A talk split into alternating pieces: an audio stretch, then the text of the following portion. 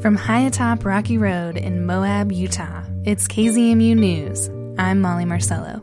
It's Friday, October 21st. Ballots were mailed to all active and registered voters in Grand County this week. These voters will be making decisions on federal, state, and local races. We checked in with Grand County Clerk Gabriel Woytek on what happens next, exactly how their office ensures a safe election process. Hi there, my name is Gabriel Woytek. I'm the Grand County Clerk Auditor.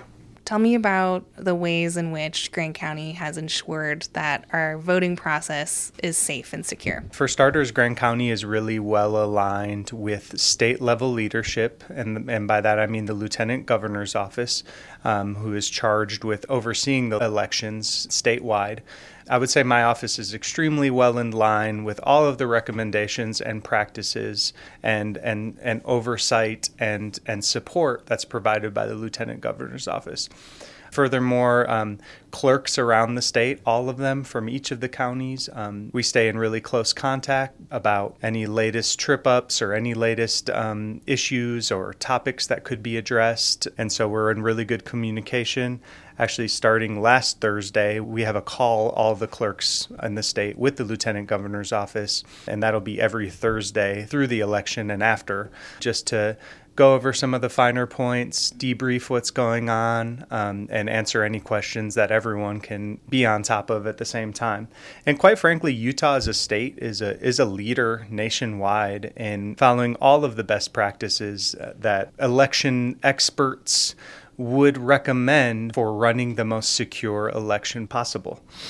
Um, to give you a little example of what we do, particularly in Grand County, but of course statewide, um, you know, every ballot that we count has to have a signature that's cross-checked with what we have on file with a particular voter. And so when you get a ballot in the mail and put it on the envelope, please make sure you sign that return envelope.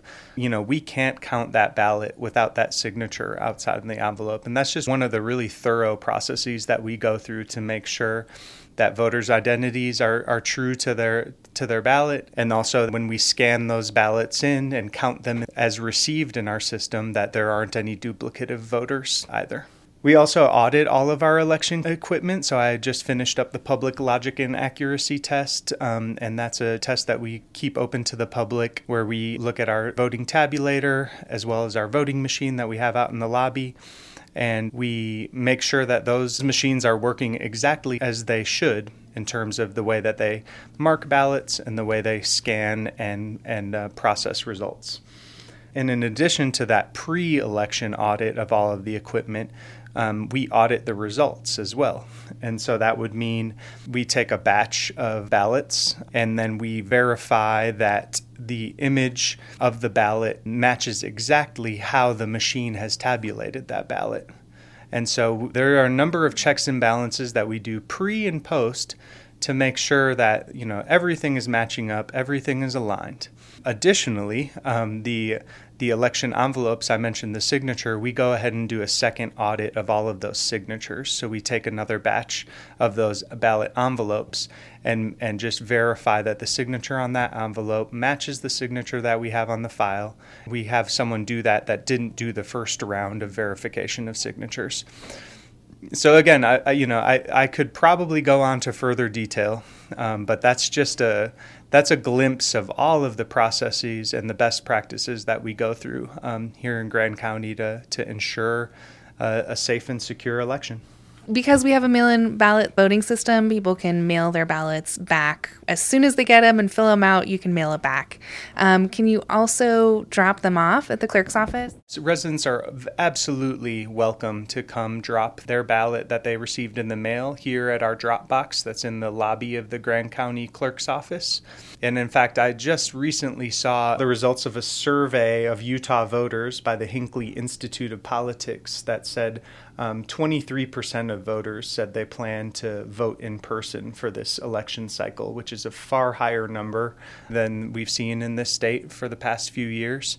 I, I encourage people to, you know, to return their ballot in any way that they feel comfortable. You know, we do take very careful counts of how many ballots we receive in the drop box at the end of the day, and all of those ballots are held very securely and carefully in our vault up until election day when we uh, make the count. Thank you. So you're not counting the ballots as they come in. Tell us about the count and how that works. Yeah, so they're they're held in batches, and we keep them sealed in our vault all the way up until election day. Election day is a big day that starts early for our office because once we, you know, at some point in the morning when we're all settled in and ready to go and we have enough snacks, we we pull those batches of envelopes with ballots inside them out and then batch by batch we separate the ballot from the envelope. And this is something that only our poll workers do and that's clerk's office staff. Um, and that's done in, in supervision by myself, the Grand County Clerk, in a way that is absolutely guaranteed to ensure the privacy of each voter in the sense that we're separating those ballots quickly, we're getting them separated, putting them in separate stacks, and keeping it moving. Full day for you here at the Grand County Clerk's office to count those ballots, and anything could happen, but typically results are, are up in the evening. Yeah, without any hiccups. I mean, the polls close at 8. If everything goes pretty smoothly, you would hope to have most of the ballots tabulated by then, and if there are any late strikes, stragglers, get those counted through.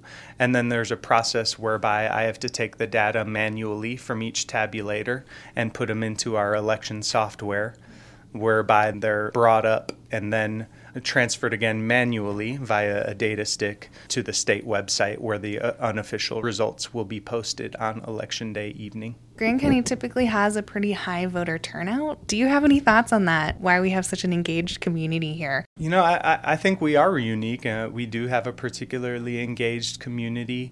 We are fairly geographically isolated in the sense that we don't have many populations that are living far in outlying areas that might have a little bit harder access to the active voting. Um, I think other counties like San Juan County um, face different challenges than Grand County does in that respect.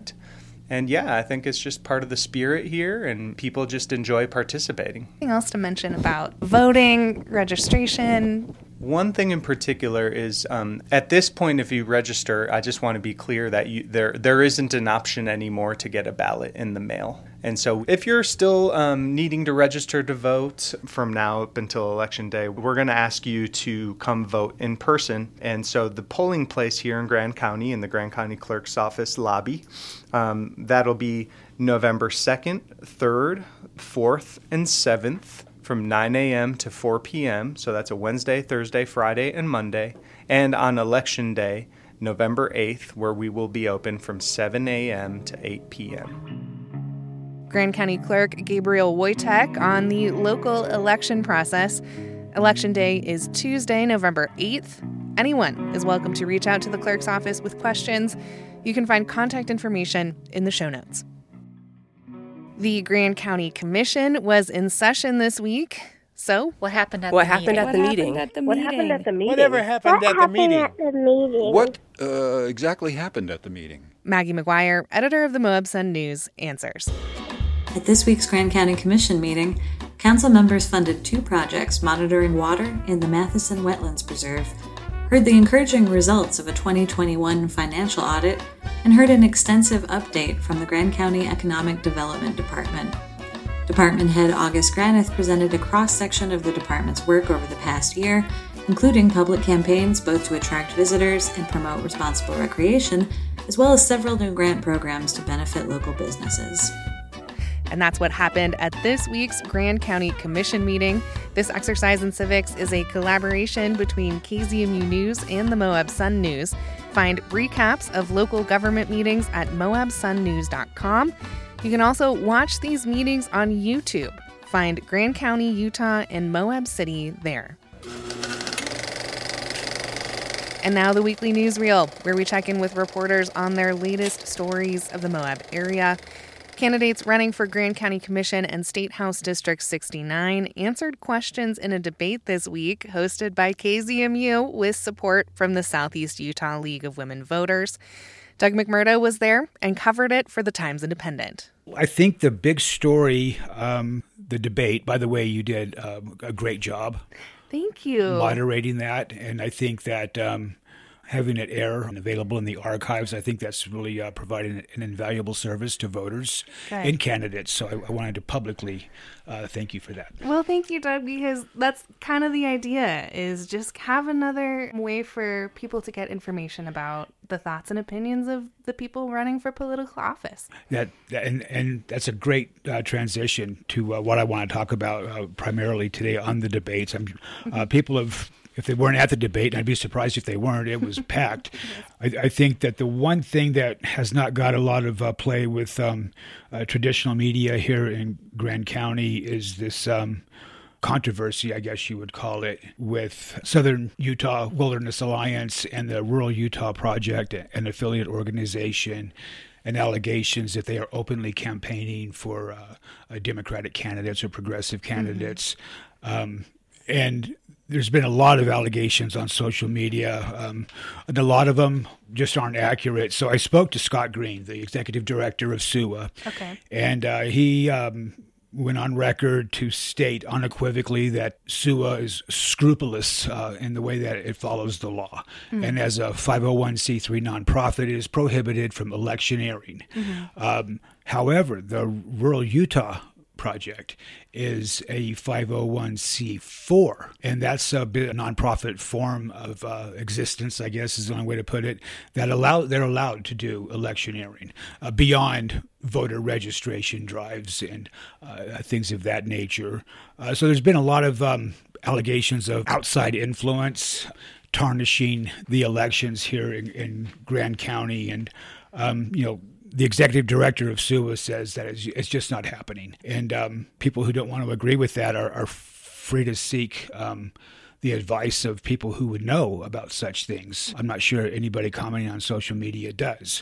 You know, this is um, probably the biggest, you know, controversy that's sprung up on social media. So I'm I'm, I'm glad to see that um, the TI did an inter- interview with the executive director of SUWA. Yeah, it was just an attempt to um, to, to clear the air. And frankly, I would have um, called anybody on the other side, but I don't know where that other side is. I, I don't know who, where the expertise is, where the credibility is. So it's a challenge that you face. Um, It's challenging in elec- election season. It is, especially the closer that you get to the election. Like, for instance, November 4th will be the last edition of the Times Independent prior to the Tuesday's election on November 8th. We're not going to have anything about the election editorially wise. There, there very well will be ads. I'm I'm quite certain there will be political ads, but there will be nothing editorial wise on the opinion page, the front page, anywhere, uh, because people won't have a chance to rebut anything that's said. Sure. So um, the last bite of the apple, if you want to get uh, if you want to get your last uh, comments in,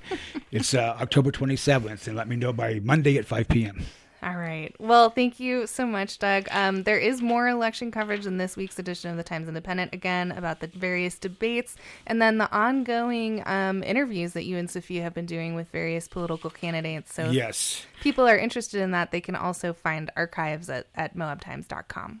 Yeah, we've got a, a couple of um, interviews with um, state board of education candidates on on A three. Great. Uh, back to A one though, Sophia uh, did a, a really timely story on the property tax increase, the rather dramatic property tax increase that um, homeowners in, in Moab, the city of Moab, uh, have seen. A lot of sticker shock, if you will, when people looked at their property tax bill. I see Sophia interviewed um, at, at least one person in, in Moab City. You know, what did they have to say? Well, their their taxes increase routinely. However, it's, it was almost doubled, and it's getting to a point now where the homeowner can afford it. He doesn't think he should have to, but at at the same time, you know, a lot of people can't.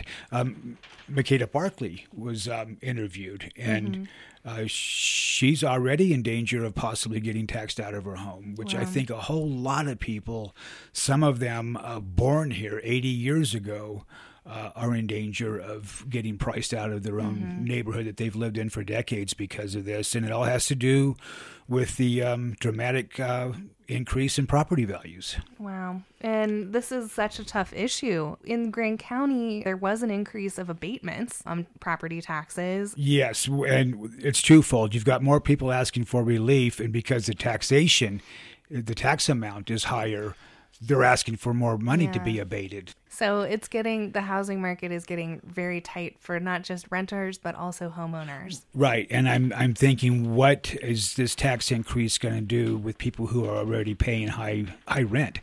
Yeah. I mean, the, the, it the gets passed on. yeah, you perhaps. Mm-hmm. sure they they need to make that money back, and it's going to go right back to you. Well, more coverage, of course, on that issue in the Times Independent. Where do you want to take us next, Doug? Let's go to Grand County doing something good for um, area businesses. The uh, Grand County Economic Development Specialist Ben Alter um, spoke to the commission at their Tuesday meeting. And the commission, uh, after some discussion, unanimously approved a little over $609,000 in STAR grants. Wow. Those are uh, sustainability or sustainable and resilient grants. Everything has to be an acronym these Right. days. In any event, this is money that comes from transient room taxes that can be earmarked for economic diversification. And um, Grand County is able to do this. Uh, so can other counties uh, in the state, thanks to a change the legislature made that uh, Grand County um, really worked hard to, to get. And uh, the 609000 is going, like I said, to 19 businesses. They range from a few thousand dollars up to a hundred thousand dollars. And um, I spoke with Mark Antonuccio. He's the owner of Westside Woodworks. He's got a nice shop up there with a couple of employees. He needs to expand because um, they've just outgrown the shop. They've been around for 20 years. They have a mostly Moab clientele. Um, and they do really good work. Anyway, uh, they they received fifty thousand dollars for that expansion. He he was able. He's very grateful for it.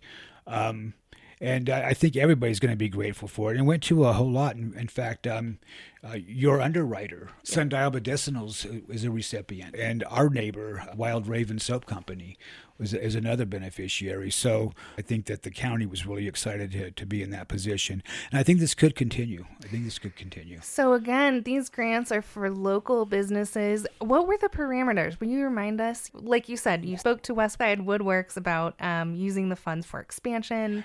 Right. I, they had to have a plan. They had to have a plan. They needed to meet uh, certain criteria. Uh, clearly, they had to be legally licensed to do business in town.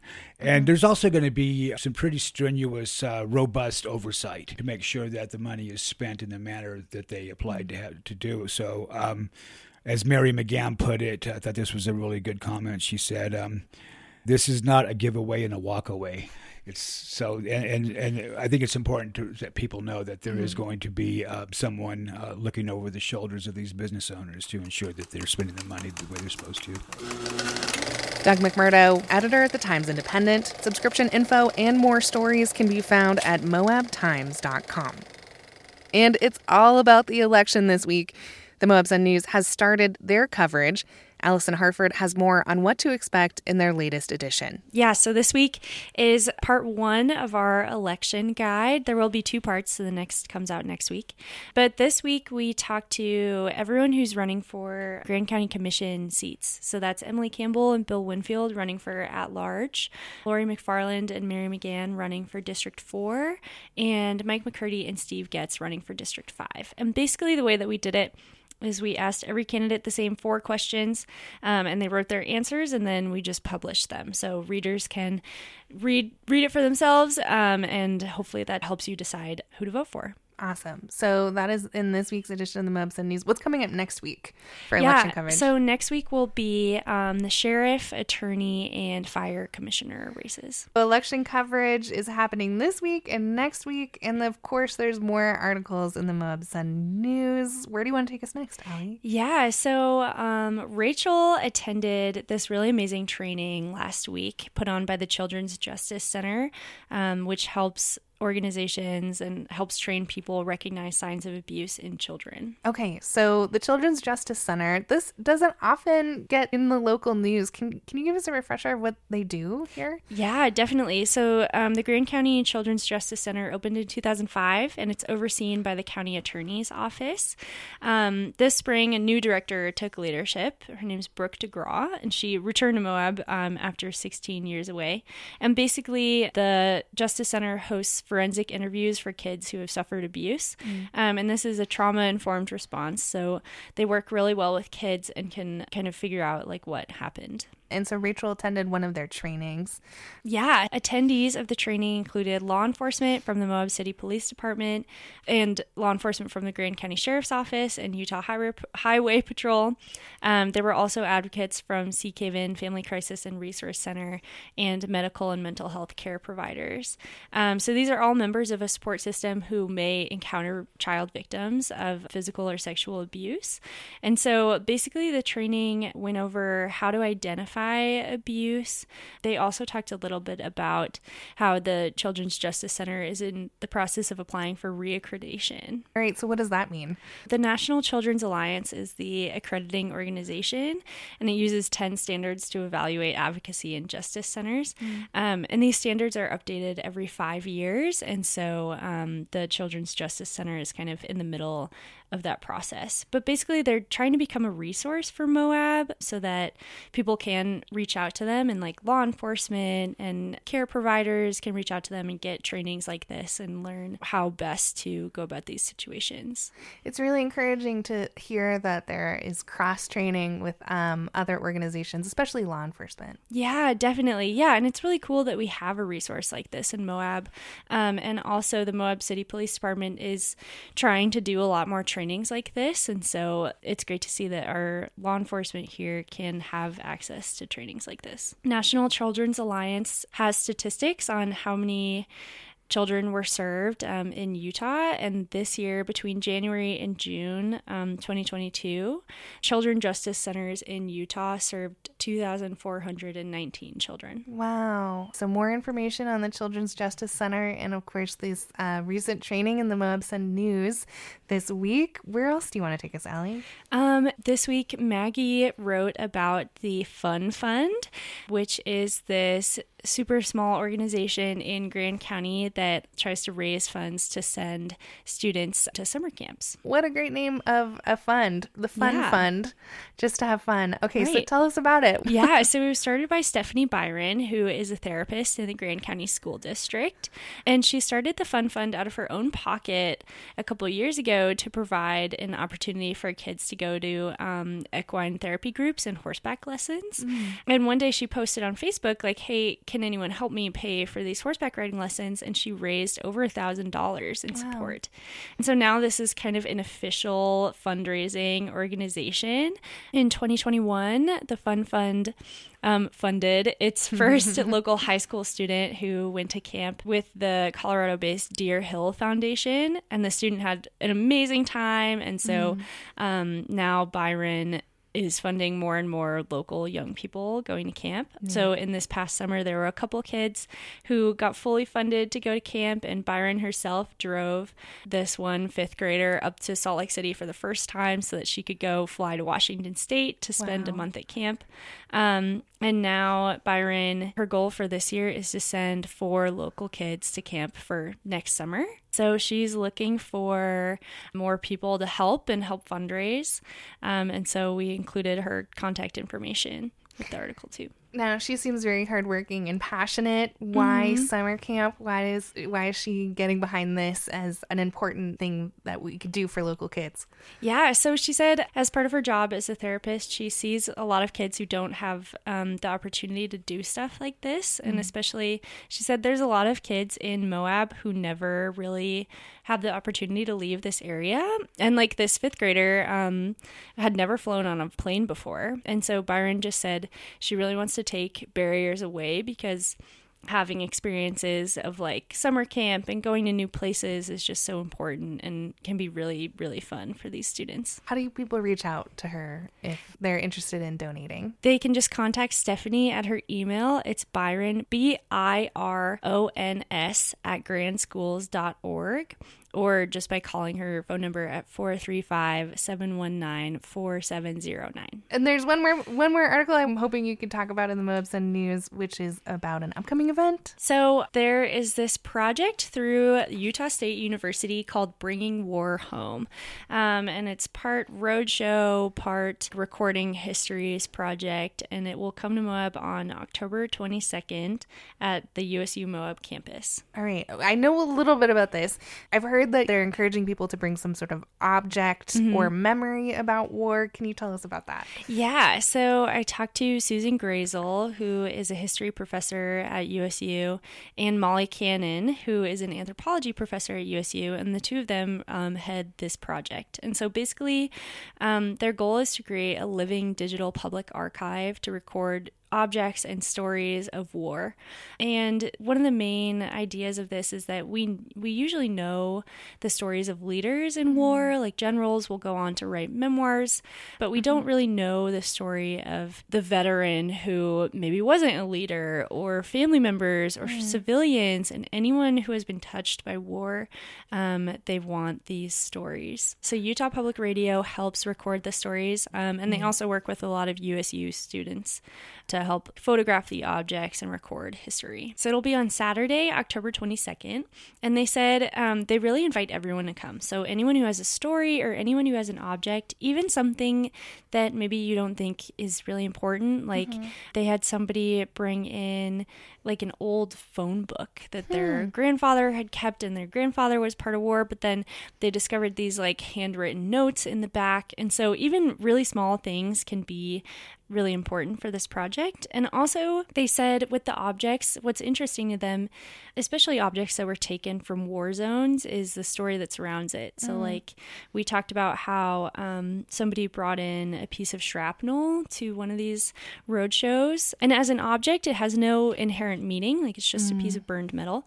But the story of it, of like this person who has held on to it this whole time, mm-hmm. and the day that they picked it up and why they've kept it that whole time, is really what the project wants to record. Mm. So it's really like all sorts of objects and anything or anyone who has been touched by war is invited to come. Mm-hmm. And also anyone who just wants to learn and maybe wants to find themselves, you know, sitting across from their neighbor and talking about these experiences. All yeah. right. Anything else to say about this event? So, um, Molly Cannon said that this project really puts people with little to no experience of conflict and war right across the table from somebody who has served and who has experienced really brutal aspects of war. Mm. Um, and she said a lot of the time when these conversations do happen, these people are talking and sometimes they're even laughing. And so these roadshows really spark a dialogue across generations and across world experiences. Allison Hartford, reporter at the Moab Sun News. Subscription info and more stories can be found at moabsunnews.com. That's it for the weekly newsreel, where we check in with reporters on their latest stories of the Moab area. You can find the pieces that were mentioned today in the show notes at our website, kzmu.org, or wherever you listen to the KZMU News podcast. As always, thanks for tuning in and supporting KZMU, community powered radio.